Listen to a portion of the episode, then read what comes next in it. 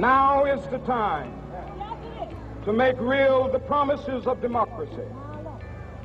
Now is the time to rise from the dark and desolate valley of segregation to the sunlit path of racial justice.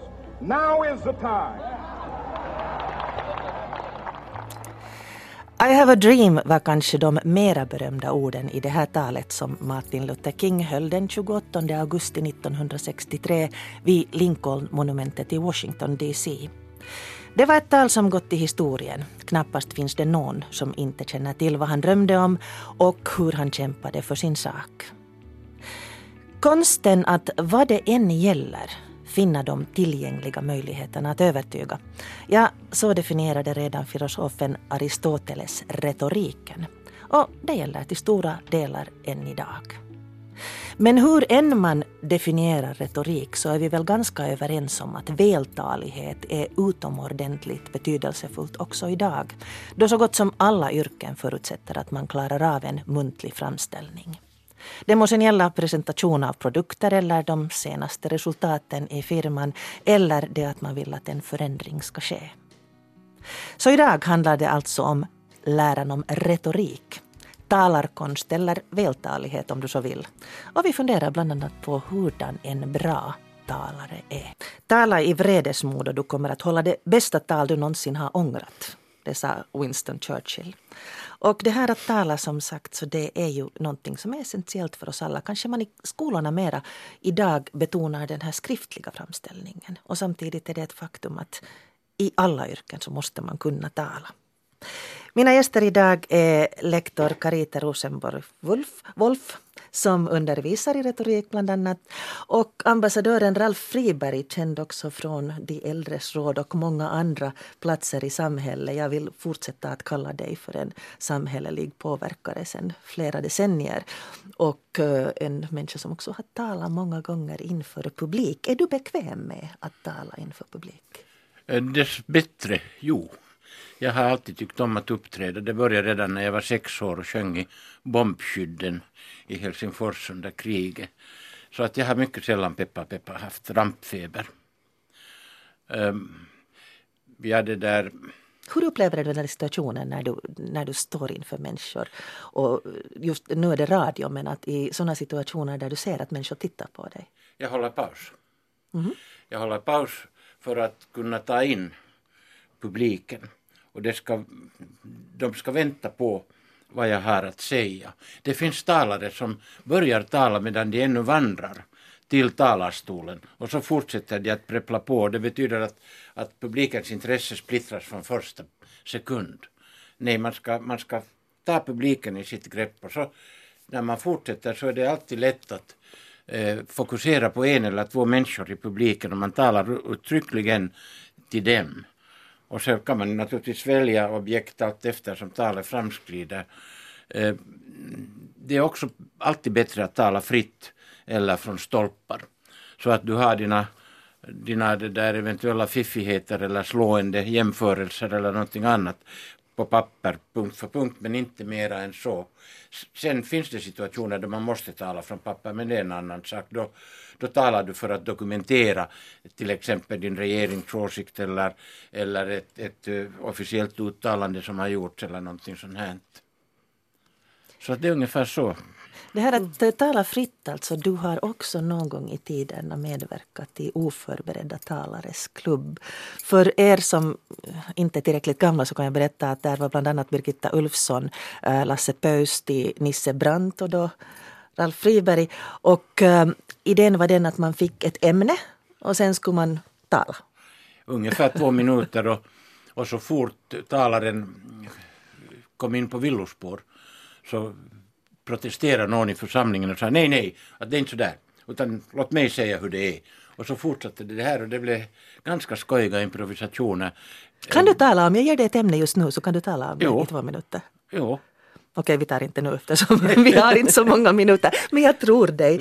Men det där, du har också vunnit en vältalighetstävling. Finlands Svenska Skolundersförbund ordnade i den gamla goda tiden vältalighetstävlingar vid, vid, vid sina det där möten och Och det var i Åbo som jag vann en vältalighetstävling med rubriken som gavs mig kvinnan som präst. Så det var ju bara att tuta och köra. Och det var samma sak, att det var en, en situation där du var oförberedd. Fullständigt oförberedd, jo. Det, det hördes. Men är det det som är vältalighet, att man kan äh, prata om vad som helst när som helst? Nej, nej, nej. Jag, jag tror att om du citerar Churchill här, så jag vill minnas att Churchill har sagt att det är ingenting som tar så lång tid att förbereda som ett improviserat anförande. Och jag har lite samma, samma känsla, men ibland måste man improvisera. Och, och jag vet inte, jag är ganska bekväm med det, så det är inget verkligt problem. Någonstans läste jag att för varje minut av tal så tar det en timme att förbereda. Ja, oh, nej, det gör det nog inte. Okej. Okay. Um, du har varit ett, som sagt, en påverkare i, i samhället. Senast här för några dagar sedan så, så läste jag dina åsikter i Hufvudstadsbladet. Hur viktigt är det att man kan uttrycka sig? Det är kolossalt viktigt, och, och, och i mitt gamla jobb som, som diplomat, som jag var ungefär sammanlagt tjugo år, så, så har man nu lagt mycket stor vikt vid det som man kallar public diplomacy. Det vill säga att, att våra diplomatiska representanter ska kunna uppträda och hålla anföranden. Och, och så att säga vara tillgängliga för det samhälle där de verkar för, för stunden. Det är ingalunda alla av våra diplomater som i dagsläget klarar det. Men, men det är alltså idealet, och det kommer allt mer. Alltså vi får allt bättre utbildade diplomater på det här. Nu kommer vi lite in på sånt som jag tänkte ta upp senare. Men du talade om det här att, att ähm, fånga publikens intresse. Och då vi talar om retorik och vältalighet, så hur mycket är det också fråga om annat än bara ord? Men du ska behärska ditt ämne framförallt. Eh, mitt senaste inlägg i Raseborgs stadsfullmäktige gällde frågan om att instänka bibliotekstjänsterna. Och det kände jag till mycket bra, därför att jag hade varit viceordförande, eller är viceordförande i kulturnämnden. Och jag märkte att, att det faktum att jag kunde lägga fram nya fakta eh, höll fullmäktigeförsamlingen intresserad. Mm. Så att man ska nog helst också veta vad man talar om. Carita Rosenberg-Wolff är lektor, jobbar på universitetet, undervisar i retorik, har forskat i retorik. Vi var inne på Demosthenes här, och jag undrade, att stämmer den här myten att han pratade med munnen full av småsten? Historien berättar ju det. Historien om Demosthenes skrevs tvåhundra år senare än, än han levde. Och historien berättar ganska roligt om honom faktiskt, att, att han var då en ung pojke och blev lurad på sitt arv av sin farbror, vill jag minnas. Varpå han då började processa mot sin farbror och ställde upp i rätten, vilket man då i antikens Grekland gjorde själv. Man hade inga advokater ännu på den tiden. Och han processade mot sin farbror och gjorde en verkligt slät figur. Det var katastrofalt illa. Han förlorade det här målet och blev utskrattad. Men då, ordet sisu var inte heller uppfunnet, men han uppfann det då, för han tänkte att nu ska han bli en bra talare. Jo, han led av talfel då? Um, det påstås, jo, han, jo. Le, han läspade och, och det här, hans hållning var erbarmlig, så det första han gjorde var att han uh, tog sig in i en grotta där han hängde upp två svärd i taket som precis nådde hans axlar, och sen när han då började, började öva sig att tala, så han drog upp axlarna, så blev han då handgripligen på, påmind om att mm. så här ska man inte göra. Och sen hade han också då ganska dålig kondition, så att han eh, jobbade med att springa upp för bergen och få lite bättre flås. Och sen kommer de här berömda stenarna, det sista. Det var, han led av no, någon sorts läspning eller stamning eller någonting sånt. Och han då hade la några små kiselstenar i munnen och ställde sig vid havets strand och försökte överrösta vinden och vågornas brus med att tala, tala tydligt och högt och klart. Och sen blev det bara en success story efter det, för han återkom sen då och vann nästa mål. Jag tror att det var liksom samma historia nu, och sen blev han ju en känd politiker i Aten. Mm. Är du bekväm att tala inför publik? Du är lektor och, och har undervisningsskyldighet och sitter här nu till exempel. Är det en sån situation som, som är lätt för dig? Absolut, absolut. Man är nog lite som en sån här gammal cirkushäst, som Ralf säger också, att det, det, det kanske, man får en liten adrenalinkick när man ser sin publik där, och så får man, får man börja. Och jag vill egentligen, Ralf, ta fasta på det som du sa, det här att du börjar med att ta en paus och ta in publiken. Det finns åtminstone en studie som talar om pauser i retoriken, och, och det är en fransk forskare i Lund i Sverige som har studerat, studerat politikers tal, politikers pausering, och hans slutsats är den att ju högre status man har, desto längre pauser vågar man hålla, för att man vet då att ingen faller in i talet, ingen kommer och tar, tar den där. Ingen kommer in i den här tystnaden och tar. Ja, mm. precis. Och så att, att det här hänger ihop med status, och precis som du säger också, Ralf, så en talare som är nervös eller fladdrig och börjar prata så här på väg redan upp till talarstolen och sen ännu håller på på väg ner kanske, ger med andra ord ett intryck av att personen inte har koll på situationen, att personen är fladdrig eller nervös och har absolut inte en hög status i den här situationen. Och, och visar en, en påfallande nonchalans absolut. Mot sina lyssnare. Ja, absolut. Okej, okay, mm. så ni talar om det att, att man ska kunna våga vara tyst. Mm. Ja.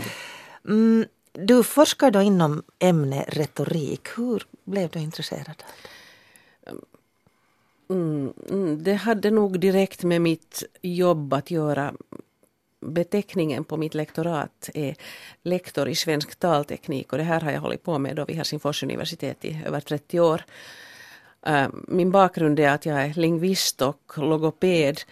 Men nu får du översätta lingvister, alltså språkvetare och, och logoped. Jag hade studerat logopedi, det vill säga talterapi. Ja, rösten, hur man rösten, använder talet. Mm. Och ungefär på nittiotalet så börjar retoriken ö, överlag bli intressant som ett forsknings- och studieobjekt igen, efter att ha varit ganska länge ö, lidit av en svacka. Och, och det har sedan många orsaker. Du var lite inne på det redan, eller var det Ralf som var inne på det? Ja. Alltså vi, vi pratade här under musiken mm. om det, att, att i något skede så var det mera mm. viktigt att man kan tala väl än att man har något att tala om. Det fanns mm. också det att, att sociologi var den moderna vetenskapen på mode. Mm. Och, och jag minns från mina blygsamma sociologistudier att det, retoriken förekom praktiskt taget inte. Man studerar grupper och gruppbeteende. Och, så. Mm. och, och då skulle jag vilja ta upp i det här sammanhanget, nu när vi talar om retorik, egentligen definitionen på retorik, för att så som ordet används i medierna idag, egentligen, jag skulle säga nittionio gånger av hundra, det här är den här hundrade gången, det här programmet, nittionio gånger av hundra så talar journalister om att det här är nu Putins retorik, det här är nu Centerpartiets retorik, och ordet retorik är alltså ett invektiv, ett skällsord, och, och med, med det avses i allmänhet då att det är manipulation, eller det är ord som är tomma, som är värdelösa. Det är liksom i bästa fall det. Inte seriöst. Inte seriöst. Mm. Att retorik har liksom fått den här, tyvärr i medierna, liksom en helt, det används på ett sätt som inte alls är det som är den ursprungliga betydelsen. Men hur definierar du retorik? Um, jag skulle säga att retorik är, jag håller mig till de här klassiska, klassiska definitionerna, att retorik är konsten att finna det rätta uttrycket i det rätta sammanhanget för att kunna få fram sin åsikt. Tala med bönder på bönderspråk och med vise män på latin. Ja. Lärde män. Lärde män. Mm, mm. Och, och, och kanske inte nödvändigtvis alltid att övertala. För jag tror inte att någon vill bli övertalad. Det här säger också Kurt Johannesson, professor i retorik i Uppsala, att, att en... Ähm, En modern människa vill inte bli övertalad, men, men har nog ingenting emot att bli övertygad. Det här kommer vi att höra mer om senare. Att man i dagens läge kan säga att, att det är legitimt om en människa rycks med. Ja, absolut. Aha. Kim Sandvad West, som har en dansk akademisk examen i retorik, kommer vi att höra lite senare. Och han är lite inne på det här samma, att, att övertyga, övertala. Men det där, um, ja... Du undervisar också då i, i talteknik och, och retorik. Hur är det med liksom dagens studeranden? Är de intresserade av det?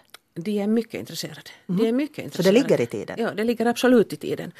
Och, och de upplever att, att de har någonting att lära sig. För att de vet också att när de är ute, ute i arbetslivet, färdiga med sina studier, och egentligen också redan under studietiden, så är muntliga presentationer en, en viktig del av... Det är en karriärfaktor. Ja, det är det. Det är det. Det är det definitivt. Så att de upplever att det är nödvändigt och det är viktigt, och dessutom har vi hemskt roligt. Vad gör ni då under, under timmarna? Alltså? No, vi tar naturligtvis upp äh, retorikens teori, men äh, retorik har redan sedan antikens dagar alltid bestått av också ett ord som heter praxis, alltså helt enkelt praktiska färdigheter, men det är ju ingen idé att köra med praktiska färdigheter om det inte är förankrat på något sätt i en lite större kontext, och den tar vi upp. Så det har vi, men sen så brukar jag till exempel öva. Vi har övningar just precis i hur man tar in rummet, så att jag brukar snika mig in i någon av Unis stora, stora föreläsningssalar, de här största festsalarna, med en liten grupp, och så får de stå där i katedern och titta ut över den här ganska tomma salen. Vi är kanske tjugo stycken där, men sen är det ett stort rum, och redan där känna att stå framför, stå längst fram på scenen och vara lugn där. Man är synlig, man visar upp sig, det är liksom en sak. Man behöver ännu inte säga någonting. Får jag ställa en fråga? Ja. Det där, vad säger du om, om vår finlandssvenska retorik i jämförelse med hur den utvecklas? Det där ska vi komma, nu, nu föregår du min, mitt manuskript, vi kommer till det där lite jag senare. Jag har inte luntat i ditt manuskript, jag tänkte okay. nämligen på Olof Palme som hade det här berömda uttrycket politik är att vilja, och hela Palmes talekonst som, som var så, tycker jag, ganska extrem i svenska förhållanden. Mm. Mitt intryck av nutidens ungdomar är att, att de är bättre på att ta det här rummet och att tala än vad vi var som unga. Jo, det stämmer säkert, för att för det första så har man ju mera retorik i skolan, men framförallt har ju skolkulturen ändrats, så att när vi var skolelever så gällde det att markera och svara rätt, och svarar man inte rätt så var det illa. Och det, det viktiga i skolan var att man liksom lärde sig att vad, vad vill den här läraren nu ha för svar, och hur ska jag svara rätt. Och i dag, dagens skolsyn på pedagogiken är ju ändå det att, att den är dialogisk, att samtalet är viktigt, och, och det är inte alltid fråga om en jakt på de rätta svaren.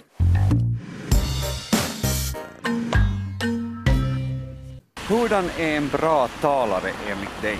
Uh, någon som har något vettigt att säga, talar tydligt, trevlig röst. Tycker du det ska kryddas med något personligt eller humor eller någonting annat också? Beror på ämne, väldigt mycket. Klart det är trevligt att höra lite humor sen om det passar. Är det här med retorik då någonting som du själv tänker på? Jag är lärare, så ja. Ditt sätt då, vad är det? Jag försöker vara saklig men ändå rolig och trevlig att lyssna på. Och brukar det lyckas? Det tror jag nog. Hurdan tycker du att en bra talare är? Han tar inte så jättemycket tid på sig att säga, säga sin sak och få fram sin poäng. Är det här med retorik något som du själv äh, tänker mycket på? Jo, det gör jag nog. Om jag själv talar inför en större grupp eller någonting så försöker jag göra mig någorlunda kortfattad åtminstone så att, så att min slutpoäng kommer fram tydligt. Det låter som du är någon som pratar ibland. Ibland, ja. Och äh, har du någon sån där personlig signatur då som, jag, som, som du tänker att det här, det här ska jag använda för att få mitt budskap att gå fram? No, jag försöker att hitta alltid någonting roligt, alltid någonting lite kul med. Någonting för att göra det lite extra i alla fall. Har du något exempel på någon som du tycker är en, en bra retoriker?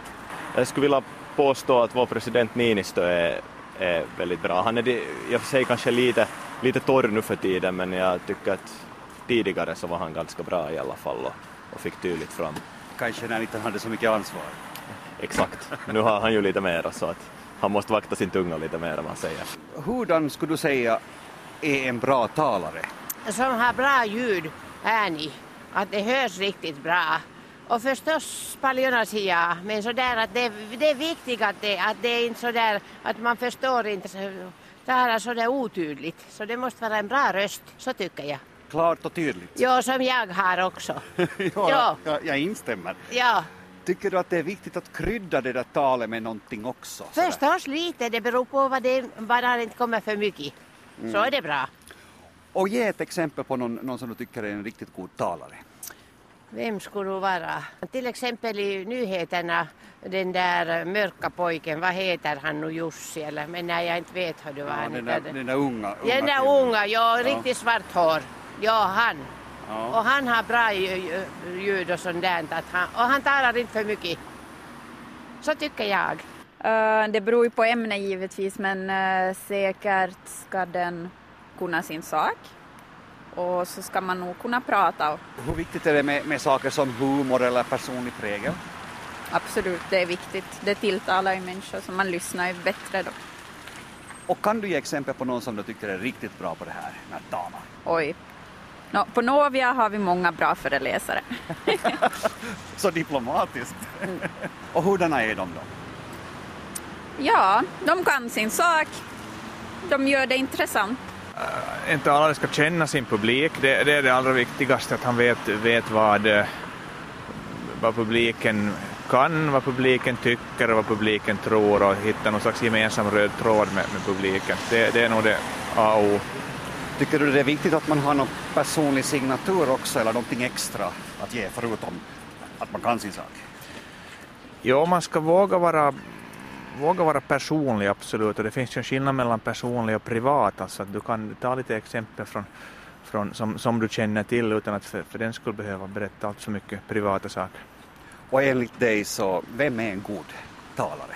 I allmänhet är de svenska politiska ledarna, alltså från början från, från Reinfeldt via Göran Persson till, till Palme och Erlander, så, ha, så har de svenska ledarna alltid utmärkt av att de är väldigt goda talare. Det, det, det tycker mm. jag. Varifrån tror du de har fått, fått den här egenskapen?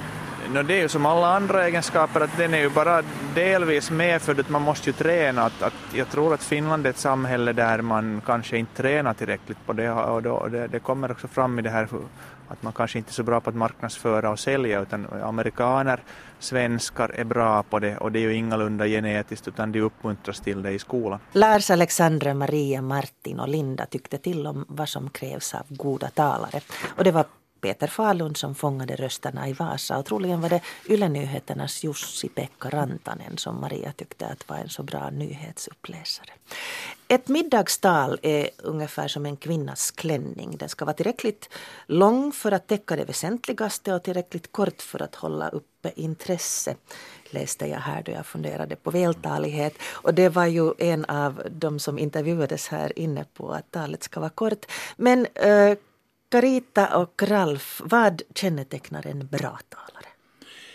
No, jag har en, en fråga egentligen, inte ett påstående. Och det är självironins betydelse när man håller ett tal. Eh, det, det är ett vågat stycke ibland, men, men lyckas man så väcker det nog publiken och till och med skapar lite sympati.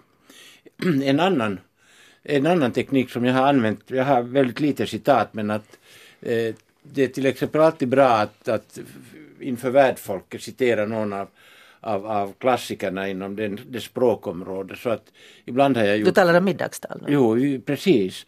Så har jag kunnat börja med att säga att om, om vår värdinna ikväll kan man bara säga som Shakespeare sa: "Shall I compare thee to a summer's rose? Thou art more lovely and more temperate." Om jag jämför dig med en sommarros så är du ännu ljuvligare. Ungefär, tack så mycket. Jo. Eller berätta en vits på tyska. Det fanns en komiker i München som hette Weisferdl, och, och han ta, talade politik under nazisterna och sa: vi hade Bismarck och det var ordning på torpet. Vi hade Weimarrepubliken med alla fördärvade politiker.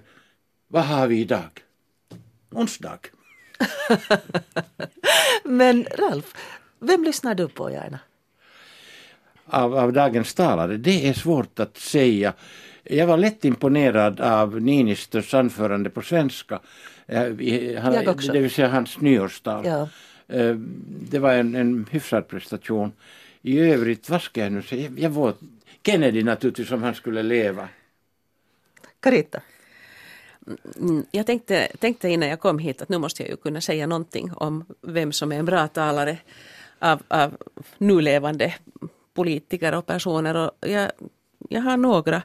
Det var inte alls lätt att komma på, men jag tycker till exempel att Henna Virkkunen ö, uttalar sig hemskt tydligt och klart och koncist, alltså egentligen det som jag gärna vill höra, liksom stilen att säga. Men hon samlar ju inte massor på samma sätt om man tänker nej. En Sarasvuo som fyller hela nej. Forums parkeringshall. Nej, uh, Och därför skulle jag kanske säga att en bra talare är en som är kontextmedveten. För vi talar om så hemskt olika typer av tal. Att ett middagstal, ett bröllopstal, en, en politisk eh, översikt. Eh, ett tal, ett tal ja. Efter jordfästningen. Jo, så, så det går liksom inte att, att sätta, sätta någon slags etiketter på att ett bra tal är sånt och sånt. Ett bra tal är sånt som lyssnarna gärna vill lyssna på och upplever att de får någonting av. Och en bra talare är med andra ord en som är mycket medveten om kontexten och kan anpassa sig efter den kontexten och publiken, alltså sammanhanget och publiken. Att känna sin publik. Ja. Jag har missat några gånger när jag har hållit festtal till exempel för pensionstagare. Jag har varit allt för radikal och inte först efteråt förstått att hälften av, av publiken inte delar varken min åsikt eller min ideologi. Aristoteles talar om um, konsten att vad det än gäller finna de tillgängliga möjligheterna att övertyga. Är det här det som ni menar med att, att kunna finnas i den situationen var man är? Rycka med skulle jag säga att det är viktigare mm. i dagens samhälle. Mm. Jag talar på, på Narinken vid en fest och det där efteråt så kom det en sliten äldre man till mig och sa: Voi tusen tack, ni talar som vännamo.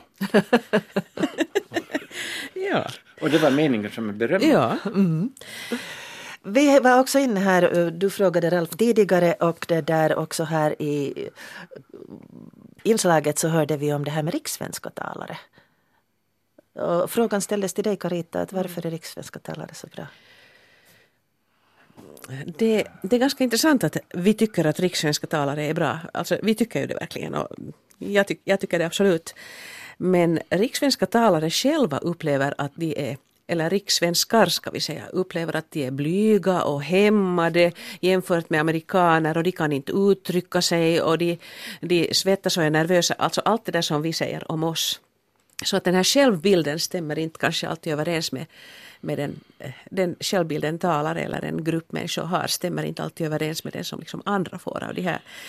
Men för att komma till de här rikssvenska talarna så jag skulle vilja säga att man nog har i Sverige en muntlig kultur som är eh, längre hunnen och friare än den som vi har. Att vi, om vi går tillbaka till det som vi talade om för en stund sedan om skolans betydelse, så i Sverige har skolsystemet redan varit liksom länge friare.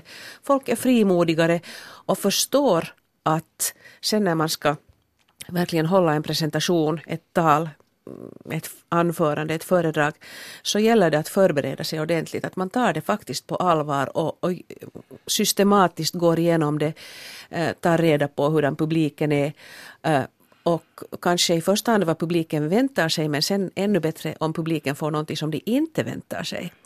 Och jag har själv fått uppleva alldeles enastående fantastiska presentationer i Sverige där, där till exempel på en konferens där där festtalet precis tog en timme och det var interfolierat av, av videoklipp, en intervju på scenen, musik, bildspel hela tiden.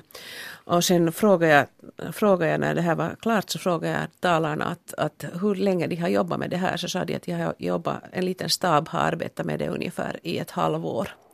Vi, vi har en stor talare som har gått i historien och, och det är Erik Hornborg som Anna-Lena Bengelström nu har lyft fram. Men, men jag undrar hur mycket vi hämmade av att finskan kryper in i vårt tal och vi blir hämmade därför att vi inte hittar orden och det blir mycket liksom och liksom i ett spontant anförande. Jag har upplevt en frigjord publik nu alldeles nyligen och det var elever i Steinerskolan där jag skulle tala om självständighet och måste göra det på ett sätt som, som småungar begrep. Och de blev väldigt entusiastiska och markerade livligt och hade sig hela tiden. Ett problem hade jag också när jag skulle tala för krigsveteranerna.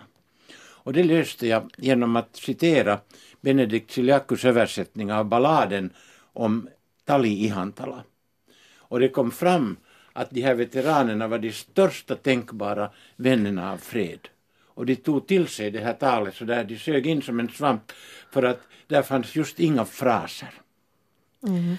Och, och, och de tog det till sig därför att du hade gjort dig mödan att ta reda på någonting som du tänkte att kan vara viktigt för dem. Att du, hade, du hade respekterat dem som publik så mycket. Du, du gav dem någonting. Du stod inte bara och sa någonting som Nej. du Är vi för äh, ja.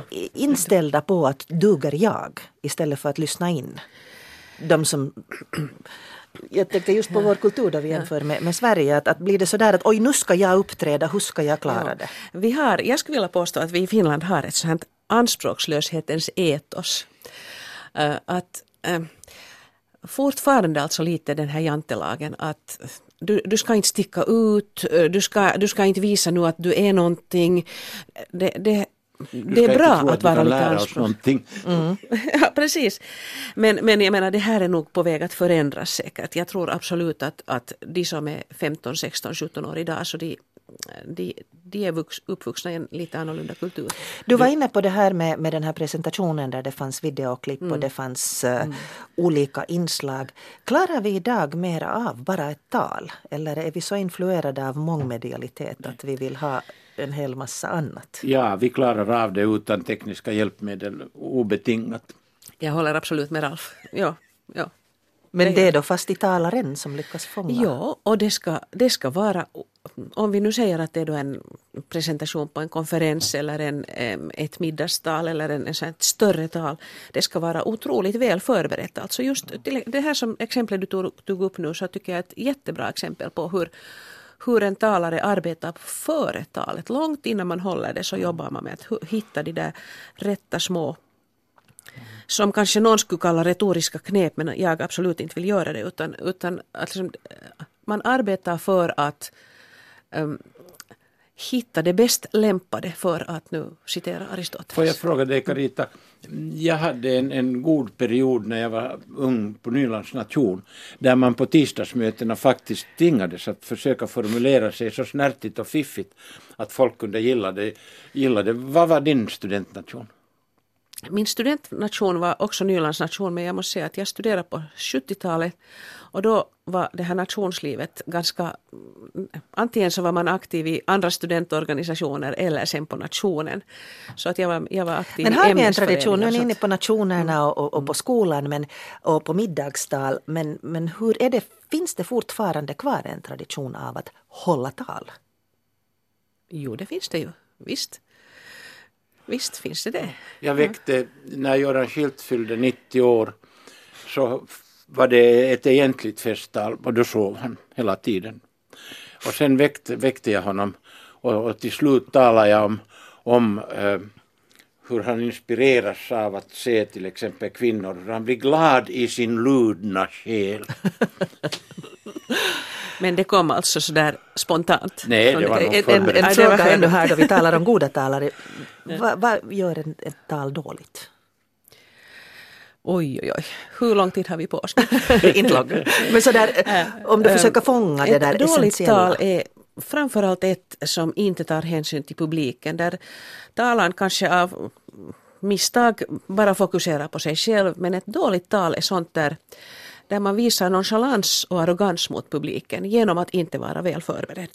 Eller rida på en käpphäst. Ja, precis. Och hålla ett, ja. ett historiskt anförande som inte angår någon annan, men som man har forskat i. Ja, precis. precis. Vi är inne på retorik, och retorik kanske för många känns så där som att, att man, så som du Ralf, blir kallad för att hålla festtal någonstans. Men det att kunna tala idag... Vad säger ni om det? I vilka sammanhang så, så gäller det också, ska vi säga, vanliga människor? Det är ju fruktansvärt viktigt. Det behövs överallt. Det behövs precis överallt.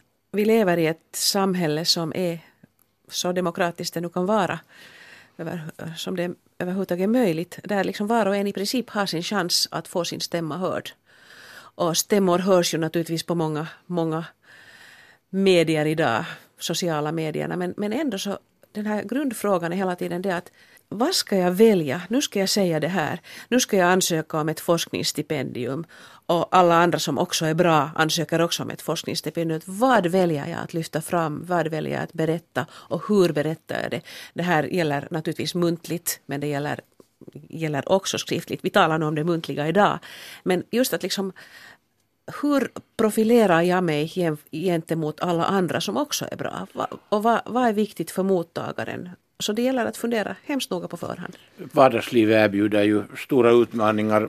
Familjelivet är ju inte sådant som det har varit, men ibland samlas släkten just till exempel till en begravning. Och då gäller det att hålla ett griftetal som anknyter både till, till den avlidna, till hans betydelse och talar till de anhöriga och till släkten. Och, och gör det egentligen så att man inte ska locka folk att börja gråta. Det finns doptal. Det, det, det finns fadern som talar till bruden och hennes nya man och, och alla de här vardagslivets situationer är sådana där vanliga människor har krav på sig att, att kunna eh, behålla och skapa en stämning som passar till situationen. Sen tänker jag på till exempel arbetslivet, veckorapporter, kvartalsrapporter, presentation av nya produkter, redan den här... Eh, kvinnan eller mannen som står i butiken och ska sälja sina produkter och vill absolut. Du smaka på den här korven. Ja, ja absolut. Det, alla de här situationerna och de, ingen kommer undan dem. Det är hemskt få av oss som sitter ensamma i ett litet rum och bara skriver eller surfar på datorn utan, utan vi är alla ute och måste göra vår stämma hörd då och då. Och det finns en grupp ordbrukare som jag tycker verkligt synd om. Telefonförsäljarna. Mm. Oh ja. jag, jag, jag har alltid dåligt samvete där jag så fort som möjligt säger nej tack. Där är också retorik att försöka övertala någon att köpa någonting. Ja. Mm. Och sen har vi ett fenomen som inte har rört vid ännu och det, det är ju att riktigt mäktiga män använder ju spökskrivare. Och vad blir det för tal? Uh, de här riktigt mäktiga männen som använder spökskrivare så de... Eller kvinnorna. Ja, eller kvinnorna. Ja. Mm. De brukar ju nog... liksom testa det här på förhand att de, de ger sina, sina talskrivare vissa vinkar att det här och det här och det här vill jag ta upp och sen, sen så ser de till att det passar deras egen mun. Men många av de här talen är ju faktiskt egentligen avsedda för att dokumenteras. De sparas och de sprids sen så att man skriver dem egentligen för en annan publik än det som de verkligen hålls för. Men, men sen just det här som är gjorda för den här den publiken där och då. Så det, det, det är lite annan genre. Men det är klart att, att en upptagen politiker behöver hjälp med att formulera sig. För man hinner inte skriva helt enkelt. Antar jag, det vet du Ralf bättre. Hinner ja, det, det, inte skriva liksom vissa detaljer. Jo, jo, men jag har också skrivit tal åt andra. Okej, okay. Ja. Berätta. Det, det som är besvärligt och jobbigt i de här makthavarnas anföranden är om man ska bara var tvungen att dokumentera. Som jag sa då och då, som utredningen visar att är fallet och skapar liksom en, på sätt och vis en trovärdig retorisk notapparat inne i talet. Det, det tar tid och, och där behövs kanske spökskrivare. Alldeles kort, kort Ralf, du var inne på det här med politiska tal i sammanhang där, där man inte behöver ta rum. Alltså, du, du talade om östtalare här tidigare. Jo, alltså, jag, jag, jag förundrar mig alltid över att de här så kallade ledarna i, i de socialistiska, alltså de östeuropeiska länderna, talar monotont utan betoning i timtal om det behövdes. Och, och hade ingen som helst egentligen eh, retorisk glans över någonting. Berodde det på att, att de egentligen var rädda att väcka känslor hos massan? Det är ju mycket möjligt och, och deras tal var ju kanske redan då i sig en manifestation av deras makt. Att de, be, de behövde ju inte konkurrera om väljarnas gunst. Man behöver inte behaga. Nej. Nej, man behöver Fidel inte... talar ju nog bra har jag förstått. Mm. Och i viss mån Hugo Chavez också. Ni var inne här, jag tyckte det var spännande då vi pratade om att vara en dålig talare. Så det som jag förväntade mig att ni skulle säga och säkert också många av våra lyssnare är liksom någon slags brist på teknik. Men ni båda talade om nonchalans. Det är att inte ta publiken, det är att inte bry sig om publiken. Jo. Är det här det, det som du ni, ni menar här att man behöver inte ta det där rummet för man har det redan? Ja. Vi ska säga hade kanske. Det, möjligtvis så tänker vi ju liksom på det gamla Sovjet och, och så vidare när vi talar om det här. Men, men det här, det som till exempel, ska vi nu se nu det som händer i Ukraina till exempel, så där är nog alldeles säkert ganska brinnande brandtal. Jag, jag har inte kommit åt att höra riktigt ett enda sånt här tal som skulle hållas där. Jag, du har kanske märkt, ja, sett något i Ralf, men... Det är ju så att i radio och tv så har man nu för tiden en sån snuttrapportering att du har egentligen inte möjligheter att följa ett längre tal därför att ett sånt känns inte. Men, men jag har lagt märke till till exempel att den här världsmästaren i boxning, Klitschko, att han talar mycket kraftfullt, enkelt och klart. Han är minst av allt punchdrunk, alltså han är inte skadad av sitt gamla yrke. Så han har varit en kraftfull talare. Dessutom är han förfärligt stor och lång så att han höjer sig över mängden. Och, och det är ju kanske ingen tillfällighet att, att man ibland så, så skriver talaren upp på någonting för att se. Vi har klassiska bilder av Lenin på lokomotiven när han har kommit till Finlandsstationen i, i Leningrad, Petrograd. Och det finns andra. Man tar bara en stol och kliver upp på den och talar. Är det inte så? Jo, jo, för man måste ju synas naturligtvis. Att om, om det står en där i mängden på samma höjd som de alla andra så är det bara de närmaste som ser. Det är ju självklart. Ja, mm. ja. Så vårt råd är väl då kliv upp på någonting.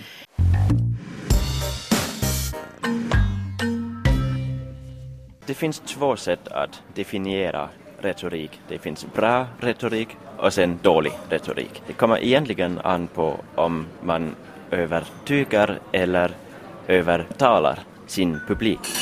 Och att överbevisa är bra retorik. För att där använder man logiska och bra argumenter. Och om man övertalar någon så blir det dåligt. Man, man försöker tvinga, kanske även hota sin publik. Kim Sandvad West kommer från Århus i Danmark men jobbar sedan några år som universitetslektor i nordiska språk vid Vasa universitet. I bagaget har han en kandidatexamen i retorik, ett ämne som han också får undervisa i. Retorikutbildningen i Danmark innehöll allt, säger West, att planera och hålla tal inför publik, analys av stora kända tal ur historien och det var kort sagt teori och praktik i passlig blandning. Vad har då Kim Sandvad West för favorittal personligen genom tiderna? Det är kanske lite kliché att säga Martin Luther King, I have a dream. Alltså de här kända tal, men jag skulle kanske säga Jens Stoltenberg, den före detta norska statsministern som hade den bästa tal där vid um, Udöja, mm. när han pratade där i, i, i domkyrkan i, i Oslo. Den var jättebra på ett lite morbid sätt för att det, det var en, en begravningstal egentligen. Så det, men han hade jättebra sätt att, att prata för publikerna, respektera publikerna, egentligen samla ihop folket i Norge och inte prata om den här andra elaka huvudpersonen egentligen. Han ignorerade honom totalt. Hur ser nu den äh, retoriska processen ut, så där rent vetenskapligt? När man ska skriva en tal eller förbereda ett tal, sen måste man börja med intellectio. Alltså man ska förstå den retoriska situationen. Man måste förstå vad är det här egentligen? Vad, vad måste jag göra? Vilken situation befinner jag mig i? Sen går man till inventio. Där måste man egentligen brainstorma. Att där får man hitta på vad kan jag säga och vad kan jag inte säga också. Det är alltid viktigt att, att se båda sidorna. Och när man har allt där blir det dispositio. Där får man disponera sitt, sitt stoff och få det satt i rätt ordning. Det finns ganska många olika sätt att, att göra det här. Alltså man kan göra det lätt att säga att jag har inledning, jag har mitten, jag har slutning. Eller man kan dela upp det så man har mycket mera än det. Sen blir det elocutio. Där får man utsmycka eh, sitt tal. Man får använda de här stilistiska figurerna som metaforer och likningar och, och sådär. Man får, man får använda språket på ett, ett kreativt sätt. Och sen kommer memoria. Där man måste komma ihåg sitt tal. Man måste lära sig utantill att komma ihåg det hela. Och där får man gärna gå tillbaka i processen och se på dispositio. Finns det något här som är fel? Att, att det skulle bli lättare att komma ihåg talen på ett annat sätt om jag flyttar runt på några delar av talet. Och sen när man har memorerat allt, sen måste man hålla talet. Där får man öva, öva, öva. Ja. Där får man visa att jag kan det här. Jag, jag kan kanske även utantill berätta vad jag vill. Det här kallas aktio då? Aktio, ja. Men hörru, det är ju inte så, så lätt alla gånger kanske just det här att verkligen då stå upp och, och, och hålla det. Det är väl det som, som människor har mest problem med? Ja, absolut. Alltså jag har märkt att, att ganska många isär finländare mm. är, är lite rädda och nervösa när de ska, ska prata inför en, en publik. Vad ger du då för råd för att, att det ska gå som en dans? Oj, man måste tro på sig själv. Så man måste slappna av och veta att när det är kanske inte perfekt första gången eller andra gången eller tjugonde gången. Alltså man, man får öva och man får, man får göra det många gånger för att det blir, det blir bra. Men man måste komma ihåg att publiken är kanske lika nervös som du. Att om, om de skulle stå här och prata på samma sätt, sen skulle de också vara nervösa. Och det, det går bra att använda den här nervös- nervositeten på något sätt, att man får visa publiken att no, jag kanske är jag nervös, men jag har ändå gjort det här. Att, att man kan få respekt på det sättet, att man, man överskrida sin egen gräns på något sätt. Och det är viktigt att bjuda lite på sig själv när man står där. Man får gärna visa sina svagheter. Om det till exempel handlar om politik, sen är det lite svårare för att det finns en möjlighet, möjlighet att, att en stor del av publiken kanske har en annan åsikt än du. Och sen blir det svårare. Där kan man läsa i, i publikens ansikt att, att ja, det där var inte bra sagt, det där håller de inte med om. Då, då blir det lite svårare. Men alltså, att, att hålla en festtal på något sätt är ganska lätt egentligen. Någonting som jag också kan tänka mig är, är fint att, att få med är väl humor? No, i, I några tal åtminstone. Alltså, om vi tar Jens Stoltenberg, då var det inte bra att använda humor just där. Men, men humor annars kan vara ganska effektivt egentligen. Att man får publiken avslappnad på något sätt. Och om publiken är avslappnad, sen blir du också själv avslappnad. Det är ett bra sätt att, att skapa gemenskap mellan publiken och talaren. Och jag, jag använder själv ganska ofta humor för att, att se om mina studerande egentligen hör vad jag säger. Jag vet om de, om de skrattar, då har de hört och förstått vad jag sa. Och i dagens i många fall stressade samhälle så, så hur viktigt är det för oss alla att ha ett hum om den här retoriken för att få fram vårt budskap? Alltså vi har egentligen alla retoriken i oss. Det, det är ett sätt att kommunicera, men jag tycker att det är ganska viktigt, speciellt nu när vi träffar människor från andra länder och det finns ganska mycket kommunikation. Så vi kan använda den här retoriken för att, att förstå situationen bättre, för att förstå vad försöker publiken eller den andra personen säga till mig och hur ska jag respondera på det här. Så alltså det, det är jätteviktigt. Jag skulle gärna se att retorik i undervisningen blev mer allmän i hela Norden egentligen, men, men särskilt i Finland förstås. Mm. Och vi har pratat lite här på universitetet om att vi kanske skulle satsa mer på retoriken, men vi får se hur det blir i, i framtiden. Ja, det var ju just det jag skulle fråga dig, Kim Sandvad West, som avslutningsfråga, det här med, med att betona det mera i vår undervisning, det här med retoriken. Men hur kunde det ske då? På vilket sätt, som du säger det? Alltså i Danmark är det så att retorik har blivit ett gymnasieämne. Så där blir det mera vanligt att, att man använder retorik i, i undervisningen och egentligen visar och lär till eh, de studerande hur, hur man kan göra det här, hur viktigt det är. Men också på universitetsnivå. Jag tycker det är konstigt att, att det inte finns mera här i, i Finland. Det är så, så där enskilda ämnen, kurser på olika universitet. Jag skulle gärna säga att, att det finns till exempel ett, ett, ett biämne i retorik eller även en kandidatutbildning i retorik. För det är en ganska viktig sak och man kan använda den i många sammanhang, alltså alla sammanhang egentligen. marknadsföring, språk, kommunikation, politik, journalistik, alltså på ganska många ställen. Det som vi har här i Finland är att det finns debattklubbar i gymnasierna, så där, men det är en mera frivillig bas när det gäller det här, och man har delingar i retorik också, men, men, men det, det är då inget skilt skolämne ännu. Nej, just det. Jag skulle, jag skulle hoppas att det, att det blev så egentligen. Som, som det sägs i Amerika redan nu, att, att de har de här debattämnen också. Att det, det skulle, skulle vara bra att få, få aktiverat retoriken, att, att man har medveten retorik som ett, ett verktyg att använda i, i livet. Vi hörde alltså här nu på Kim Sandvad West, och han pratade om att lära sig utan till att tala. Under den tiden satt du, Carita, och visa fula miner. Du var inte riktigt av samma åsikt.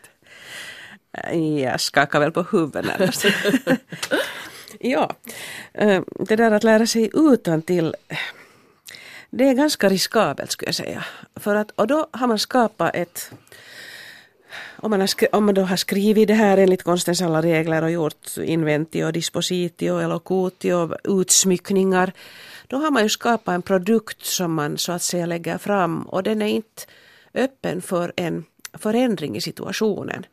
Så att... Um, så när publiken börjar gäspa så drar man bara ja, så, så, så ja, i värsta fall så kommer man kanske av sig, för att man, man har då lärt sig utan till någonting, och Och så gäspar publiken, och då vet man inte vad man ska göra. Det fanns i riksdagen en talare som till punkt och pricka kunde tala eh, samma saker som han, han hade i manuskriptet. Och det var Tore Junnila. Där var inte ett komma fel när, när han då, liksom deliverade då han talade. Och sen finns det en reservutgång som journalister får sig till livs när de får ett manuskript som då någon har talat. Och det är på engelska check against delivery. Det vill säga, kolla det här med framförandet. Mm. Och det är en sån där liten så kattelem, skulle danskan säga, eh, för att reservera sig då, mot missförstånd och annat. Jo, och det är ju klart att det, som vi talade om den tidigare, att det finns, det finns vissa tal som är sådana att de ska då levereras skriftligen någonstans, de ska publiceras och sådär. Men att i många, många, många fall skulle jag nog vilja säga att det bästa är att man då förbereder sig, och sen har man ett manus som består av stolpar, själv lite lappar, eller man har det på sin iPad eller någonting sånt. Alltså korta meningar, ja, korta meningar, ord, någonting sånt här. Och så kan man i situationen hela tiden, man vet vad man ska säga, men så skapar man det där språket i ögonblicket. Och då blir det ett levande språk som, som sker i kontakten med lyssnarna. Och det behöver inte vara annat än det att man tittar på den där ena som Ralf nämnde om här i början. Där man tar ögonkontakt med den här ena eller den andra eller den tredje, och så talar man då. Och då, då blir det levande i situationen. Men det är klart, det finns situationer, till exempel om man ska tala på ett språk som man inte är så hemskt bra på, så är det kanske säkrare att ha ett manus som man läser ur. Men, men så här i... Vi har alla säkert sett ja. föreläsare som står med blicken oh ja. nedfälld ja, ja. och läser mm. ur det som jag har skrivit igår, så dessutom mm. så tycker ja. jag att... Ja. Ja. Nej, det är, men det här med det att faktiskt ha stolpar, det, det ger ju möjligheter att anpassa talet efter situationen som kan förändras. Jo. Folk blir långtråkiga, mm. aha, jag måste börja ja. förkorta, mm. jag måste avsluta, eller eh, de har behov av ett bonmot som som man sen hittar på eller någonting mm. annat, så att det, jag föredrar din metod alla gånger. Ja. Ett ordspråk som jag läste inför den här sändningen: en hund behöver inte vara bra för att den är bra på att skälla, och en man behöver icke vara klok för att han talar väl. Vad säger ni om retorik? Det var i något skede en sån här etisk fråga, att um, retoriken uppfattades som bara glansbilder. No, i en demokrati så är ju ett bra framförande av synpunkter väldigt viktigt. För, för väljaren till exempel så betyder det att, det att den som talar är nu en av dem som jag kan avkräva ansvar. Den som talar förkroppsligar och representerar en rörelse som jag ska ta ställning till. Den som talar visar på motiven för varför man har fattat vissa beslut och så vidare. Så att för en levande dialog i en demokrati så är retoriken ett nästan oundvikligt hjälpmedel. Och det är möjligt att när vi får i dagens situation en kakofoni av röster så är det möjligt att den äkta, genuina, mänskliga stämman har en möjlighet att göra comeback. Ja, och retoriken har ju genom historien alltid då och då råkat i vanrykte, där ordet retorik har varit ett skällsord. Vi kan till exempel ta, ta när romerska republiken hade blivit kejsarmakt, och retoriken förvandlades till att från att ha varit verktyg för en demokrati och en dialog så förvandlades till en uppsättning festtal tillägnade kejsaren eller någon annan. Får jag citera här ja. Antonius gravtal, sådant som Shakespeare här gestaltade. Friends, Romans, countrymen, lend me your ears. I come to bury Caesar, not to praise him. The evil that men do lives after them. The good is oft interred with their bones, so let it be with Caesar. Det här är väl brytningspunkten mm. mellan republiken och kejsardömet. Låt mig citera här emellanåt, då jag läste inför det här programmet så konstaterades det då att retoriken skapades i Grekland under fyrahundratalet före Kristus. Vid denna tid var demokratin ung och parollen en man, en röst gällde. Den parollen hade dock sitt pris. Det innebar att varje vuxen man deltog i folkförsamlingen, men den innebar också att han där var tvungen att föra sin egen talan. På samma sätt så var en man, så som vi har varit inne på här tidigare, som anklagats för någonting brottsligt tvungen att personligen försvara sin sak inför rätten. Systemet skapade ett behov av kunskap om hur man talar inför andra och hur man vinner deras stöd. Och ur detta behov uppkom då retoriken. Men kvinnorna hade ingen talan och slavarna hade ingen talan. För det var de fria männen som, som fick, fick och måste tala. Och en fri man var en man som inte behövde arbeta för sitt uppehälle. Så att det... Demokratin var, vad ska Bravo. vi säga? Ni är båda så, så vältaliga här. Um, ja, det, Aristoteles retorika uh, tar upp det här som också... Um, Kim Sandvad West var inne på här i början om att övertyga och övertala. Och eh, Aristoteles har då tre begrepp. Etos, som innebär förtroende, det vill säga tro på mig för jag är en sympatisk person. Logos, som innebär förnuftet, logiken. Och patos, känslan, det att vi appellerar till en gemensam värdegrund, gemensamma upplevelser. Har jag fel när jag tycker att patos för tillfället är det, det som gäller? Det som gäller. För att få människor med sig. Du kan åtminstone inte inleda ett anförande med, med bara patos. Nej, det är som att berätta poängen med... Det är, det, är, det, är, det är som att berätta en vits och säga poängen först och sen komma med vitsen. Alltså. Precis, börja med att hovmästaren är mördaren. Ja, nej, nej. Det går inte att inleda med patos. Nej. Utan det, det, ska, det ska komma, men, men som... Aristoteles och retoriker genom historien efter honom har betonat att de här, alla de här tre behövs. Att även om, om vi, du, sa, du sa att patos kanske är det som gäller idag, så det gäller kanske i så fall ett kort ögonblick för att um, om det är helt... Att vädja till känslor. Ja, men att om det är helt utan förnuft, någonting helt vansinnigt, så genomskådas det nog i något skede. Och populismen är på framsteg i hela Europa. Ja, tyvärr. Det är ju patos. No, det är nog också manipulation med argument, skulle jag säga. Att inte det är bara patos, utan det, är, det tillhör avdelningen logos. Men det där är en fråga om en skicklig argumentation som gör att människor tycker att det här, det just det här är förnuftigt nu. Jo, men, men, men man undviker, genom att använda patos och, och plumpa fiffigheter så undviker man ju ofta att motivera eller att tänka igenom mm. det, det vad man säger. Jag tror att Soini är ett bra exempel på att han med vitsar och ordlekar och, och, och liknande knep så att säga undgår att ta ställning när han blir pressad. Så på det viset kan man säga att populismen är på, på frammarsch. Jo, jo. Men att säga att populism bara är patos är kanske, men ja... Det ligger nog någonting i det där. Du har övertygat mig nu. Jag har ryckt dig med. Sen hade vi de här underbara orden. Intellectio var han inne på här tidigare, men det som jag har hittat här är då inventio, alltså samlandet av fakta, dispositio, strukturerandet av fakta, elocutio, som jag tycker är ett så vackert ord som handlar om formulerande, utsmyckande, memoria, instuderandet och utförandet, actio. Går det till så här? Alltså jobbar man så här om man... Du, Ralf, har skrivit många tal. Jobbar du så här? Instinktivt. Inte, inte så att jag skulle ha en sån här hustavla framför mig. Utan, utan jag låter nog ämnet, publiken och, och mina egna kunskaper och färdigheter avgöra hur, hur utförandet blir. Och det finns ju sådana som får fram ett budskap genom att ideligen upprepa det. Ceterum censeo Cartaginem esse delendam sacato. Tills romarna förstörde Kartago. Och dessutom säger jag att Kartago bör förstöras. Precis. Och vi hörde här i början Martin Luther King. Now is the time. Now is the time. Now is the time. Det, det här allt hör till avdelningen elokutio. Just det här att utsmycka talet. Och now is the time till exempel. Så det Det är en sån här figur som brukar kallas för trepartslista, att man upprepar, och ofta är det tre gånger faktiskt. Inte fyra och inte två, utan tre. Och vi har massor, liksom tre är ett sån här um, viktigt tal i vår västerländska kultur. Vi har tripp, trapp, trull och vi har knatte, fnatte, chatte och, och vi har, det, det är liksom... Vi har fader, sonen och den heliga ande. Ja, det kanske kommer där. Ja, precis. Men jag skulle vilja komma lite tillbaka till frågan om dispositio. Hinner vi med det? Jo.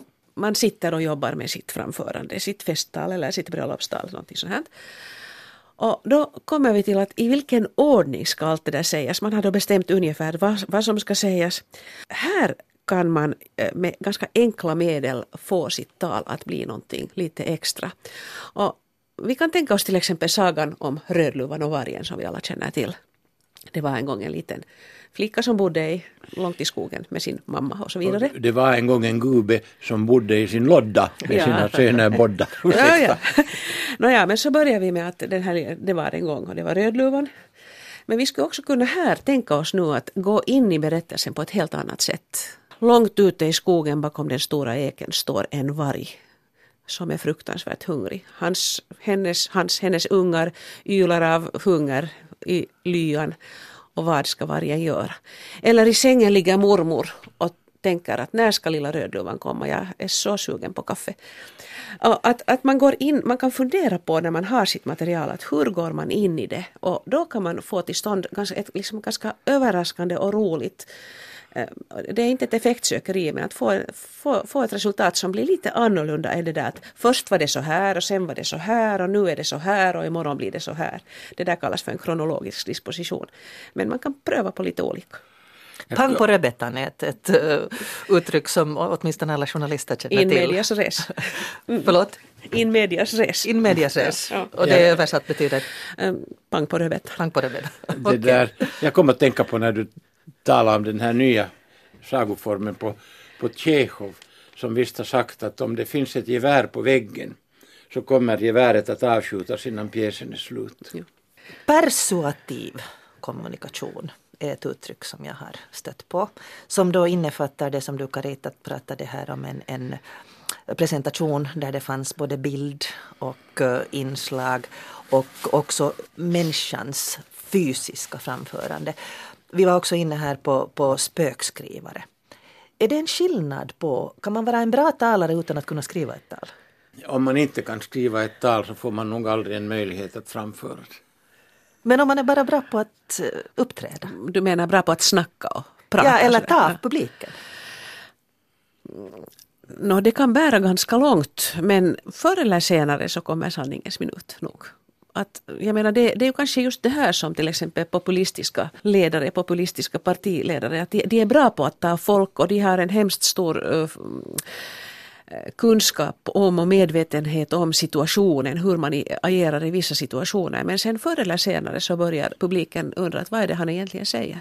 Det finns ett uttryck för det sen när talet har gått neråt som kosvansen. Det blir ett Västgöta-klimax. Antiklimax. Antiklimax, mm. ja. Men, men att man väntar på höjdpunkten som aldrig kommer. Jo, jo. Ja. Eller, eller den har försvunnit någonstans. Vi har ju, vår finländska talkultur är ju ganska, vad ska vi säga, den är ganska allvarlig. Just så här som högtidlig också. också. Ja, precis. Nå, vi har vår historiska bakgrund som förklarar varför det är så. Det var det här som den här Kim Sandvad också var inne på, att vi, vi är lite allvarliga. Och... Skulle man klara sig i Finland till exempel Barack Obamas installeringstal med väldigt mycket patos eller Martin Luther King ja, eller Kennedy som du var inne på? Kan vi uppskatta ett sånt tal eller tycker vi att det går över i sig?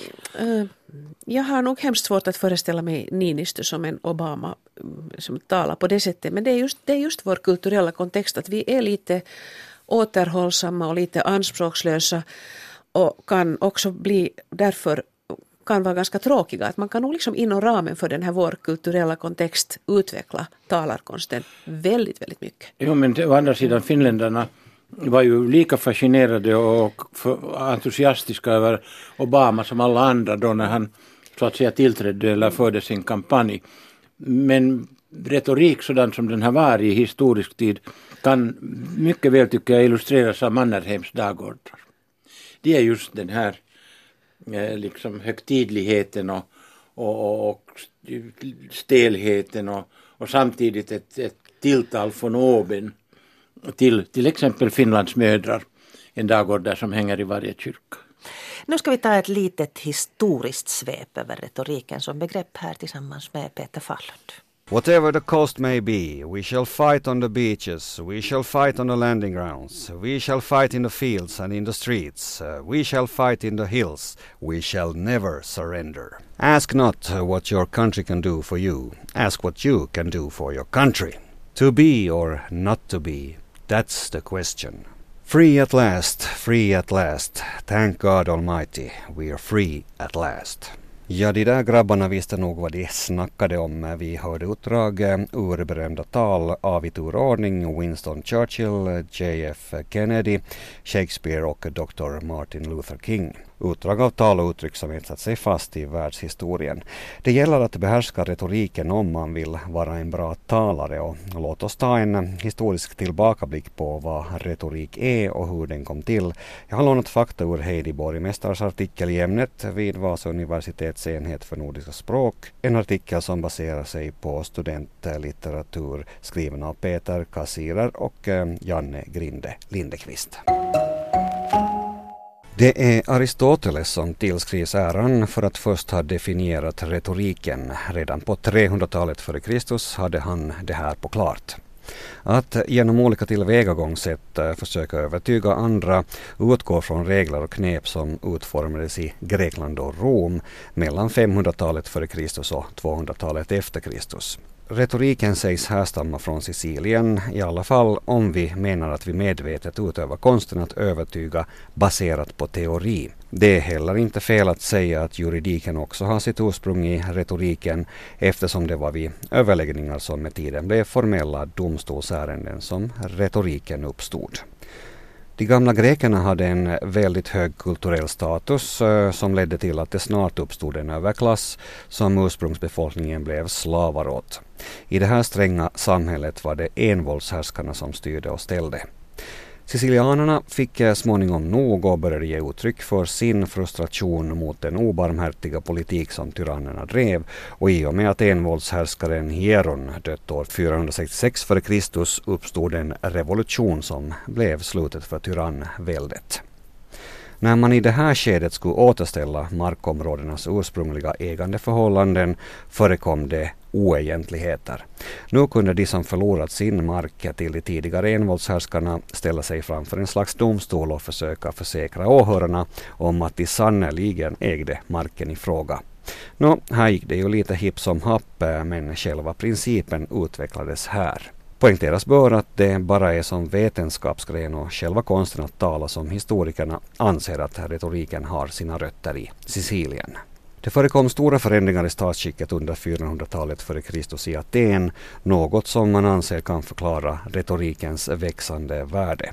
Ämbeten som tidigare lottats ut eller ärvts gick nu istället till de mest lämpade. Att då behärska konsten att tala, det var förstås till fördel. Retorikens första och främsta kritiker hittar vi i Platon. Under hans tid kallades retoriklärarna för sofister.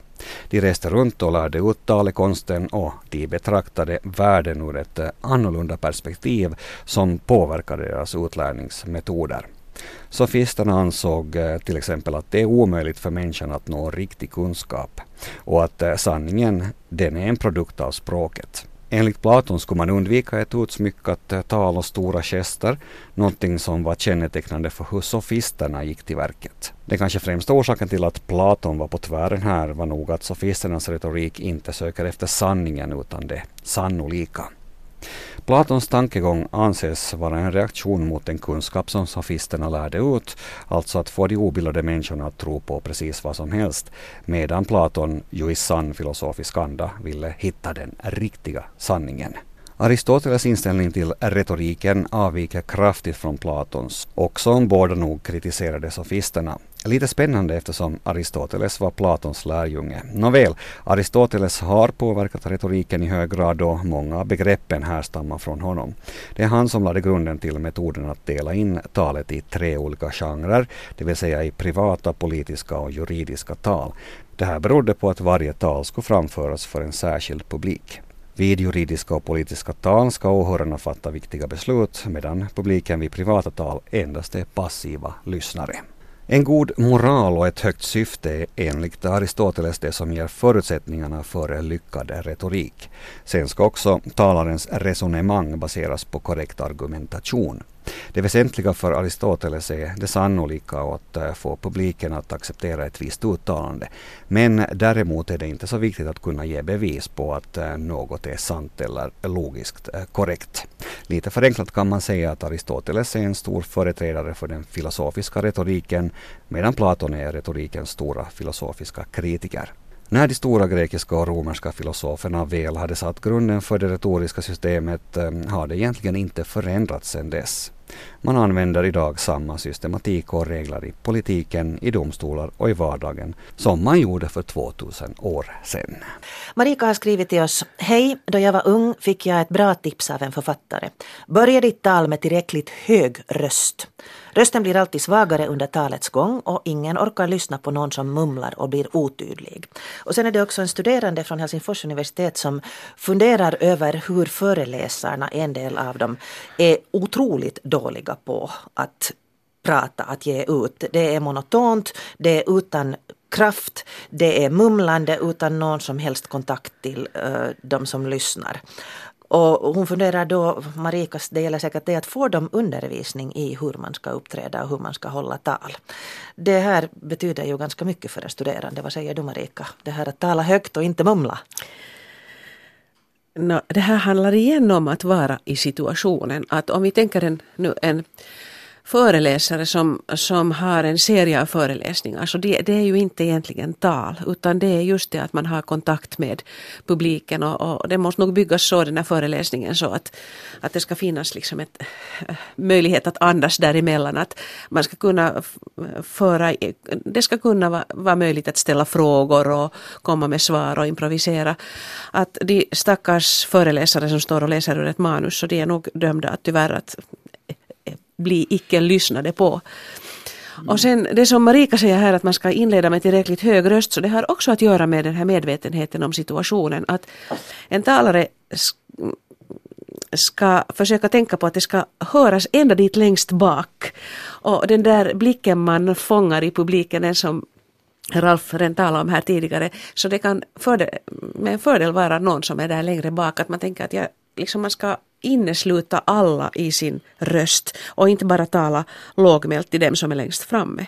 Det är ju också så att föreläsare ibland håller samma föreläsningar kanske i tjugo år, och då, då blir det ju mekaniskt på slutet. Jag har jobbat på Sossokom bland annat en, en liten tid, och, och min moral var nog den att jag försökte förmedla kunskap åt studenterna, därför att det är de som ska ha den. Och det är ju meningslöst att stå och tala och om, om resultatet inte lämnar något spår i form av anteckningar och aha-upplevelser och allt sånt där. Och så får föreläsningen sluta fem minuter tidigare om det behövs, bara det har varit ett, ett, en levande situation. Mm. Vi hade Kim Sandvad West som pratade här om att retoriken borde bli obligatorisk i skolan. Vad säger ni om det? Vi har ju lärt oss inledning, avhandling och avslutning, de flesta av oss. Ja, och nu närmar vi oss avslutningen här också. Det är klart att det skulle kunna vara hemskt fint att ha retoriken som ett ämne i skolan. Den finns faktiskt redan som en kurs, som en muntlig kurs, men man kan ju nog ha hela skolutbildningen retoriskt upplagd på det sättet att den här kommunikationen alltid betonas. Att det är så många som vill, vill att det ska komma in obligatoriska kurser i allt möjligt i skolan, och det tror jag inte är möjligt. Men, men man kan nog ha liksom en medvet, retorisk medvetenhet i alla ämnen, och det betyder att lärare måste vara retoriskt kunniga och kunna äh, tillämpa det inom alla ämnen. Jag har skolan att tacka för att, att jag det där tack vare latin faktiskt fick en tidig insyn i retoriken, och jag kommer fortfarande ihåg Ciceros katilinska tal. Quousque tandem Catilina abutere patentia nostra. Hur länge ännu, Catilina, ska du missbruka vårt tålamod? Det låter som de berömda sista orden. Tack Ralf Friberg, tack Carita Rosenberg-Wolff för att ni har deltagit i den här diskussionen, och vi hörde också då Kim Sandvad West och Peter Falund, han hade satt sig in lite i den här retorikens historia. Det här är ett ämne som är outtömligt, vi har bara skrapat lite på ytan, men det som jag ännu vill konkludera med är att, att det att kunna tala, så det gäller faktiskt precis allihopa idag.